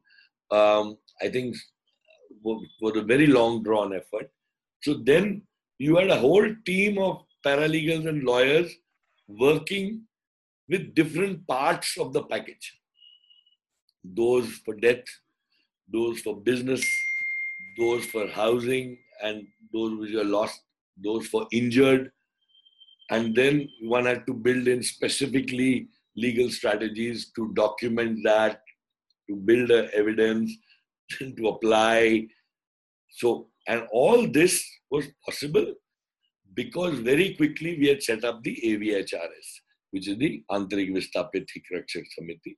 You spoke about these uh, uh, the young men and women that you had recruited in all these camps to push forward the uh, process of uh, claiming compensation. Can you talk about any interesting things, any successes that uh, shown through from the work that these people were doing? Anything in particular that you know we should remember moving forward as well? I think, um, as I said, um, we were able to get almost 99% of those who had died, we managed to get compensation for them. Um, for the maybe uh, to you know 20, 20 odd thousand houses which were burnt, uh, we could get easily for about 12,000. Uh, for 8,000, the compensation was very minimal. Uh, businesses, very little. Uh, there we didn't succeed uh, much. Uh, because the whole system was that they had to be given a bank loan, come this and that, and we never focused too much on that. Uh, so I think that was a uh, not a very uh, successful uh, bid to get those compensation for those who lost money big business. And remember, there's a lot of big business which lost money. but the point is, um, there was we had the center which had given the money they put a very, the government of Gujarat put a very small babu uh, in charge of the whole thing. Um, so I think we managed to put eh, at every district level so much of pressure from the collectors that I think they uh, they realize that if they don't do this, they will have a further law and order problem. Um, so I think um, we we managed to get a lot of that. Um, so a lot of people remember our work across colonies um, because all of them did get something out of this whole process.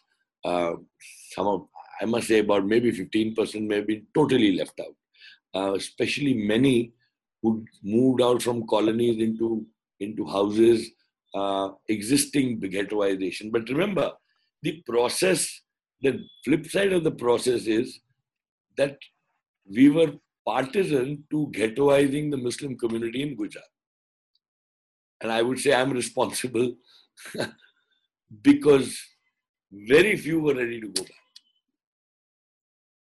Over the years, then they have started, some of them have sold their lands, made some money, some of them have gone back.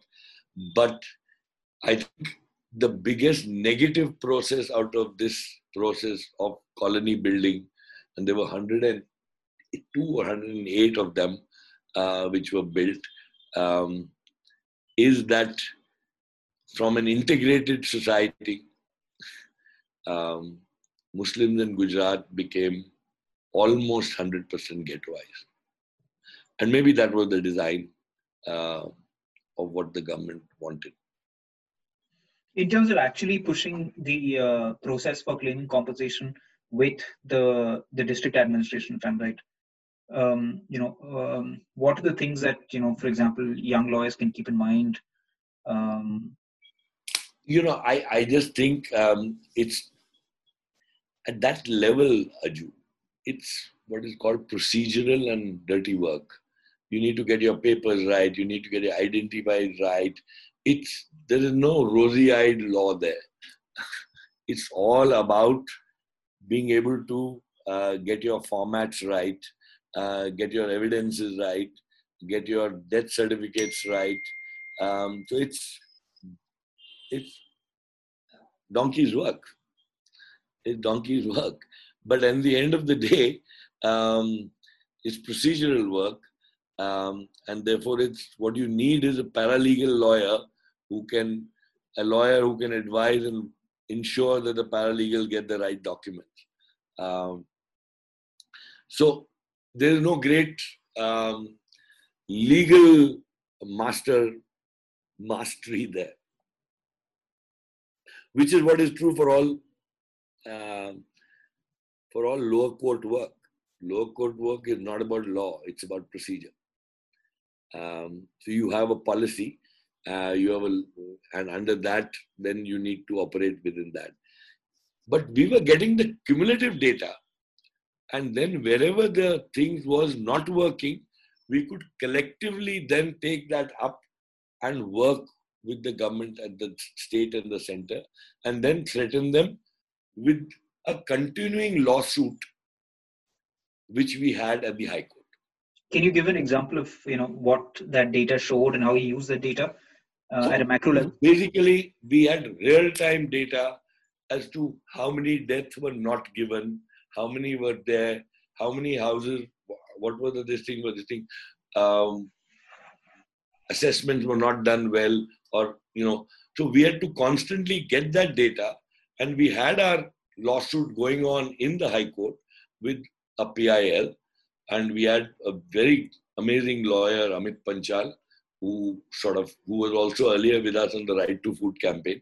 So he uh, sort of took up the matter for us, and it was one continuous monitoring. So we didn't allow the case to close.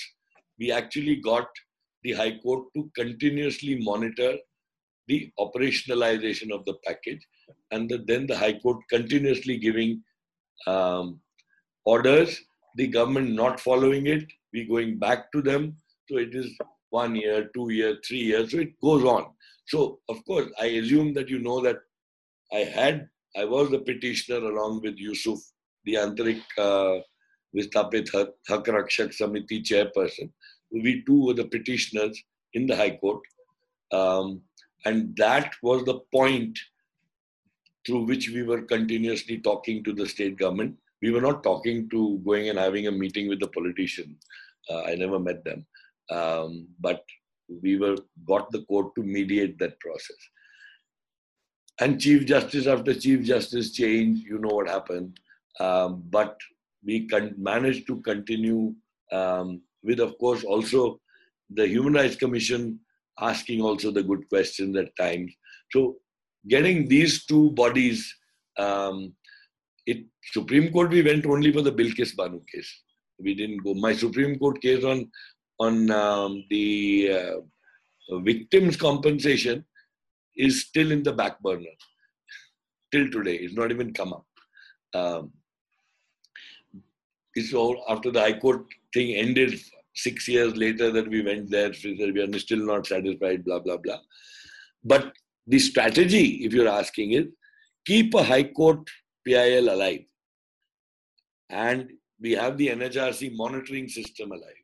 And we have a community uh, and a community, organized community, where data collection, real time stories, evidence building through a system is in place and then you steer that all that process continuously. Cut to 2020 when Mishika Singh reveals the frustration of working within the compensation scheme announced by the Delhi government. So this is the beauty of the compensation scheme which came on 27 December that there's absolutely no procedures. Every time there's something new that's happening. Earlier they said aap sirf form de do le lenge.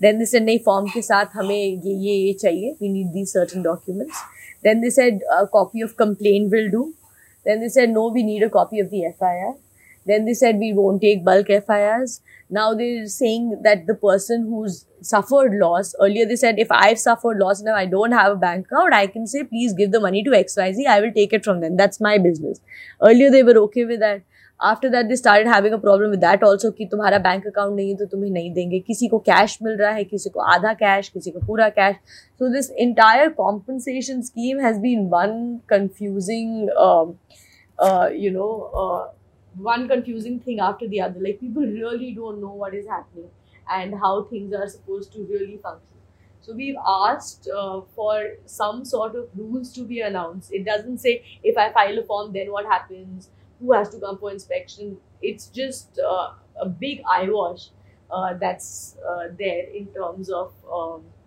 uh, in terms of the procedure to be followed. The categories are you know death. So there's death of major, there's death of minor. Uh, there is permanent capacitation, there's injury, so again serious or minor if uh, then there's e-rickshaw loss and uh, you know if you lose normal rickshaw what happens residential units so in residential units there are three categories total damage substantial damage and minor damage. But amazingly people who have just uh, lost their entire house like three floors of the house has been burned looted vandalized. For that also the sdm has published a list and called it substantial damage.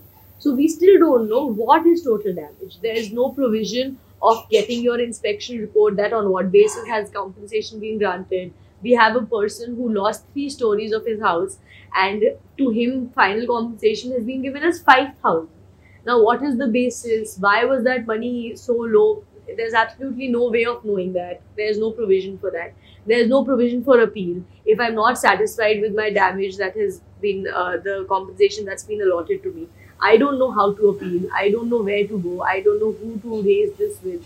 So the compensation scheme that has been announced has been uh, it's been terribly uh, sort of uh, implemented. Um, do you feel that at least over time the procedure is getting crystallized? There's more clarity that uh, victims now have. Not really, not really, because after 20th of March they turned down new people. They said uh, we're not going to take any more compensation for uh, and for no good reason. When we asked that where is this deadline published, they said हम शाम के चार बजे ये बता देंगे कि ये deadline है. and so we tried telling them that if you have a deadline, you announce it in advance so that people know that this is the deadline. You don't announce it that day saying our deadline three. Because a lot of riot victims are not there, and you can't give three weeks for riot victims to come and you know there are people injured and in hospitals and suffering from a lot of shock and trauma. So that happened, and uh, recently we went to the High Court and asked for uh, this new compensation forms to be um, to be uh, submitted for uh, them to be accepted by the SDM. But today these petitioners went, and this is the third time they went, and the the SDM abused them and chased them away.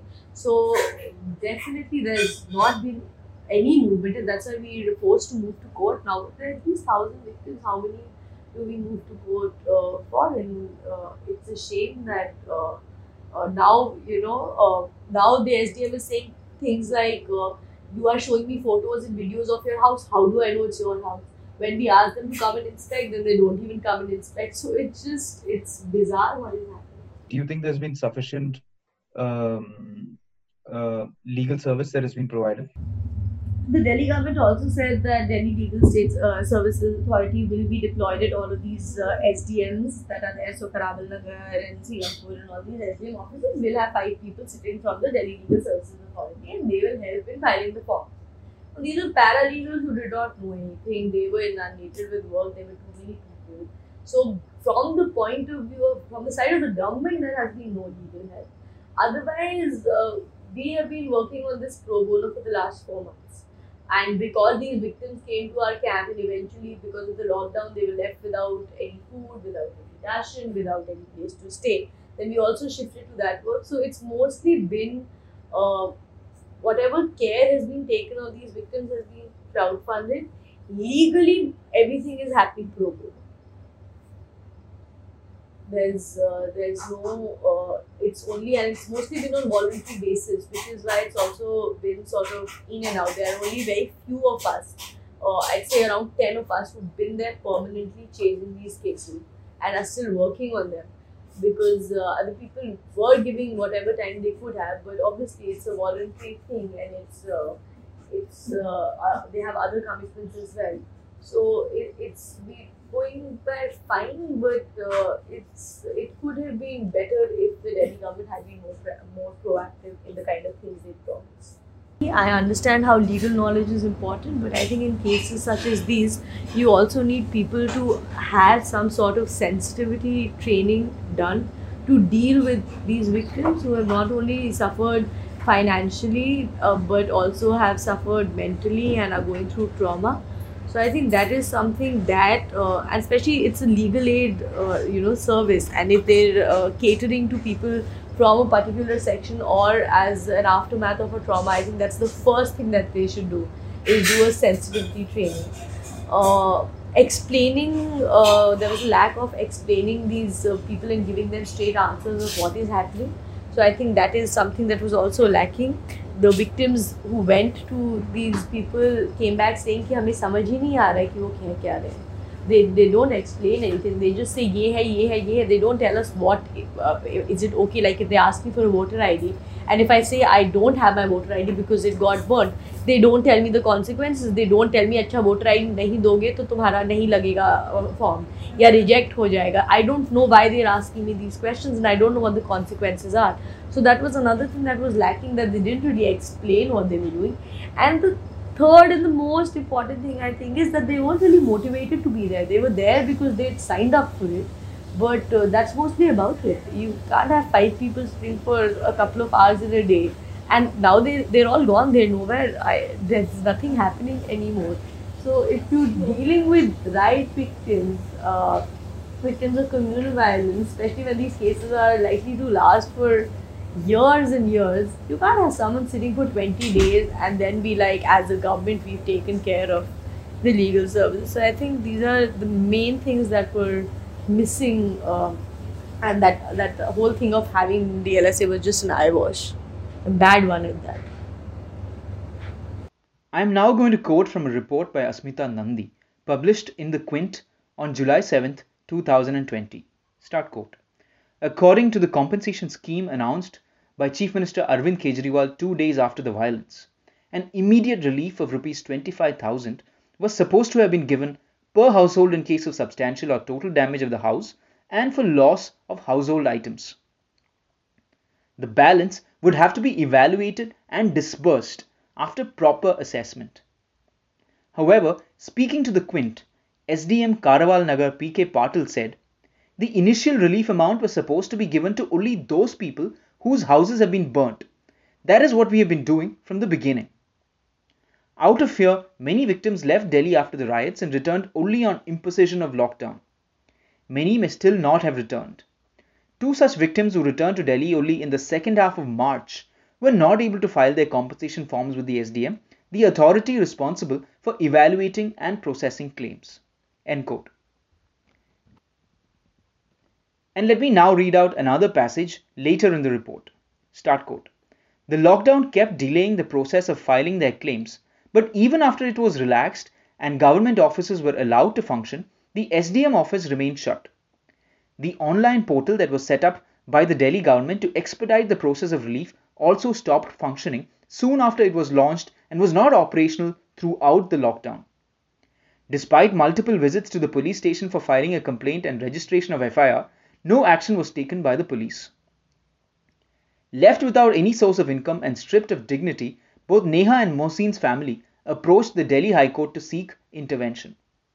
The Delhi High Court on 22nd June ordered the SDM office to immediately restart the compensation procedure and reboot the online portal where complaints can be accepted and where victims can track the status of the form.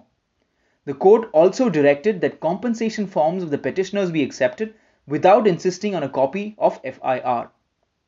The matter was argued by Advocate Rajshekhar Rao and the petition was filed by Advocate Anchal Tikmani.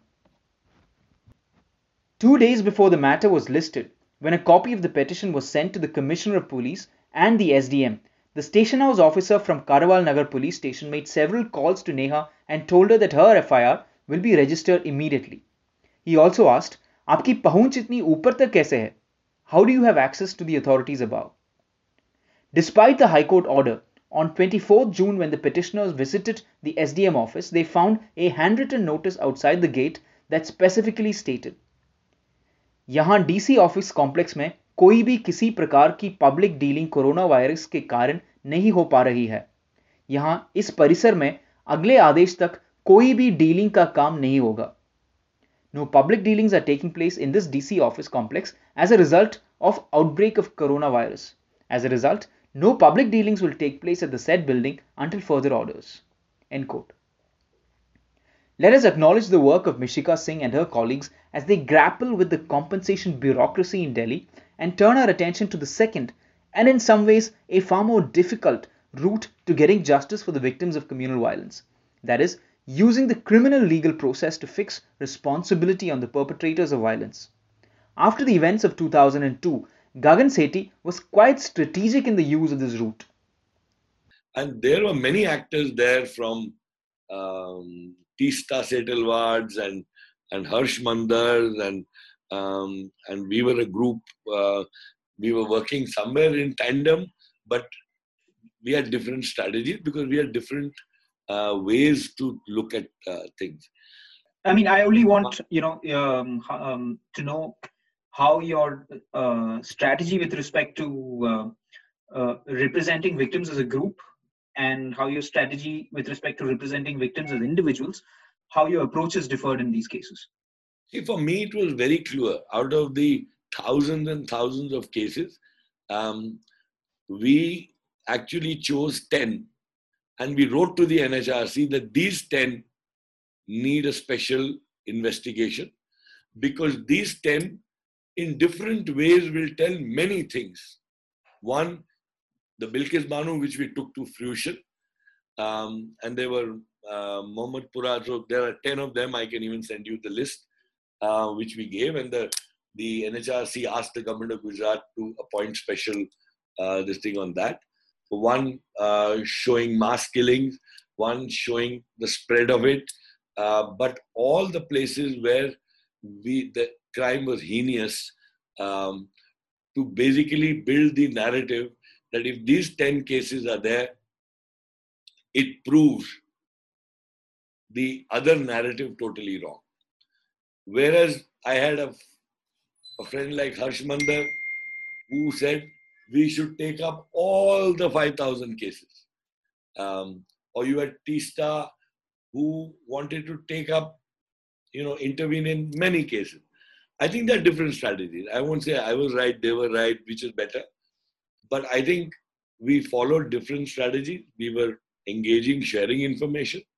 But we stu- stuck to 10 cases.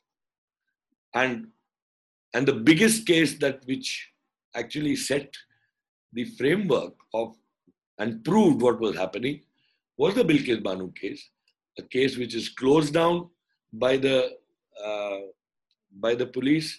It's a uh, it's in the camp where Justice Verma and I and Nampoothiri went, where um, we are told that this is what happened to her. The uh, collector is told, she takes it up. The case is again um, there's a C summary filed, and then we ask the NHRC to go to the Supreme Court, and then the Supreme Court orders a CBI inquiry, and the court and then orders that the case go out of Bomb, uh, um, Gujarat. So it was the first case where CBI was inquiring because that proved that the local system was not trustworthy. We even proved that the local judiciary is not trustworthy, and therefore, and also that the prosecutor be of the choice of the victim. So these were the landmark changes we got out of that one case.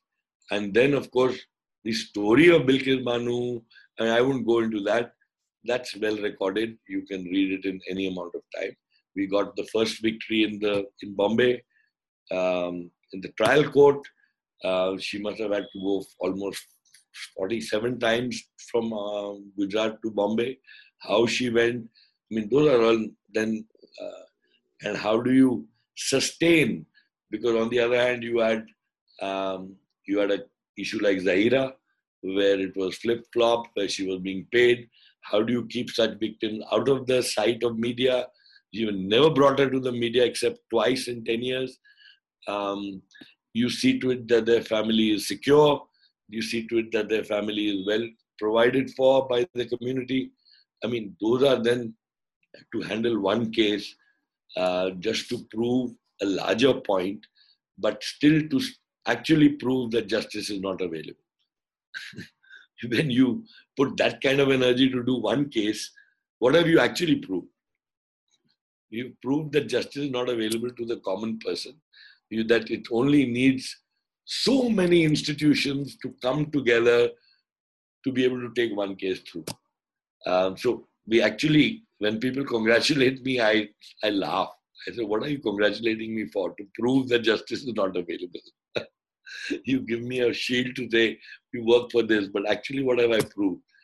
That common man, and when such things happen, justice is not available. It needs uh, how many, how much of resource and how many people doing nothing else um, but to see that this case goes. So, you know, individual cases in communal violence to get take them right through the end requires dedicated teams who don't do anything else. Whichever method you choose to provide justice to the victims of large scale violence, the challenges are too big to be faced alone. Lawyers providing leadership in such situations seem to need reserves of energy that are inexhaustible. One action that may help is to equip some of the victims with the skills and tools necessary to push the legal process forward. Earlier in this episode, we learned from Gagan Sethi about how he was able to train some of the internally displaced people of Gujarat in 2002 to speak the language of entitlements that were due to them under law. After 2013, Akram was also training the internally displaced of Muzaffarnagar to advocate for their own rights. इसमें यह है कि जो जिस तरह के से हम पैरालीगल के तौर पे हम काम करते थे तो उसमें हमने बहुत सारे साथी ऐसे थे उनको कुछ मतलब ज़्यादा नॉलेज नहीं थी इन सब चीज़ों के बारे में। वो पढ़े लिखे थे टेन प्लस टू और ग्रेजुएशन वो सब कर रखी थी। लेकिन वो कंपनसेशन पॉलिसी लीगल प्रोसेस इसके बारे में नहीं थे। आ, तो वो काम करते गए जानते गए पढ़ते गए। आ, और लोकल जो कुछ लॉयर भी थे वो भी जुड़े।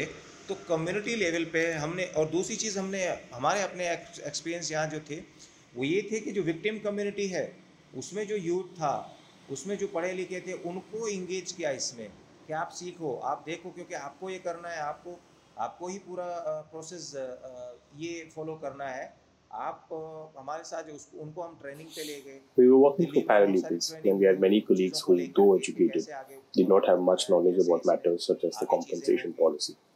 They learned about it and were also joined by local lawyers. The other experience we had was that we were able to engage the youth from the victim community. We asked them to learn these issues because they would have to be the ones to pursue these processes. We did some training, including on some occasions in Delhi, on how to take the process forward, how to petition the NHRC, and how to make an application before the district authorities.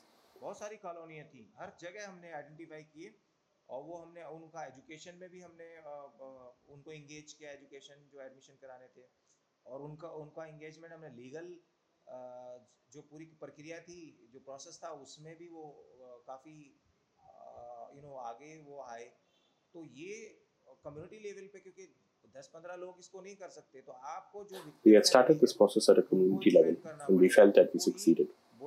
In each cluster, we were able to identify a few people. We focused on their education and they then came forward to work with the legal process as well. आज मैं देखता हूँ ना यहाँ मुजफ्फरनगर में कई लड़के जो हैं उनमें से निकल के बाहर एजुकेशन में भी आगे निकल गए कई लोग अलग अलग संस्थाओं में भी काम कर रहे हैं A mere 10 or 15 people are not enough for this work. It's important to train families of the victims and tell them that they will have to move the process forward themselves and so understand everything themselves. In Muzaffarnagar, several boys have moved forward with their education. Some have gone to other states to work. This has been a good experience. Some have become ration dealers, some are running their own shops, and they're training others and helping with the legal process. This has continued up to now.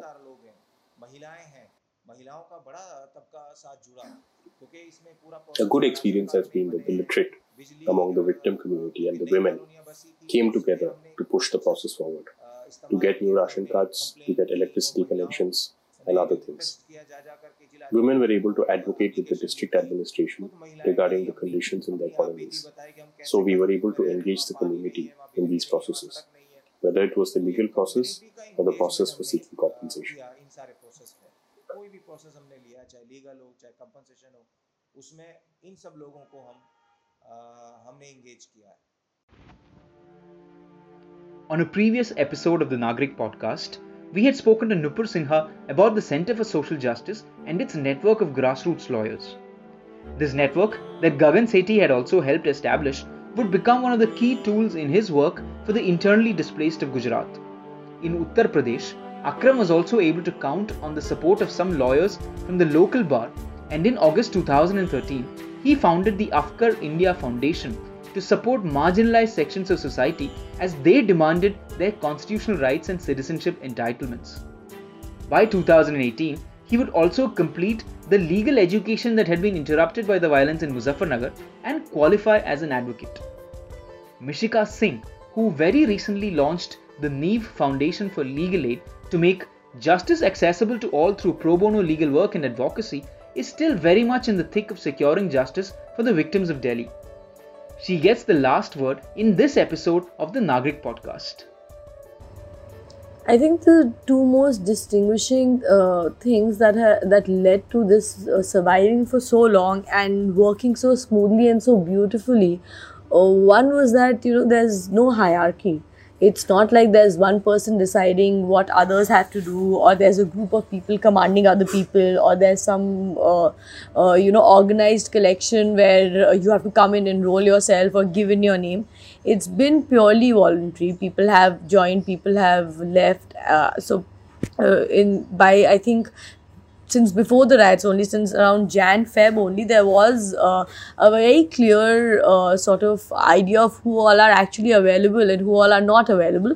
So you'd accordingly reach out to those people. And the second thing has been that uh, uh, despite not knowing each other very well, there has been this common motivation to uh, take a stand for what we feel is right and uh, defending uh, the legal rights of people irrespective of which side of the fight they are on so i think that has been that self uh, motivation that self uh, drive has been uh, is something that has really helped us come a long way Mishika is not alone.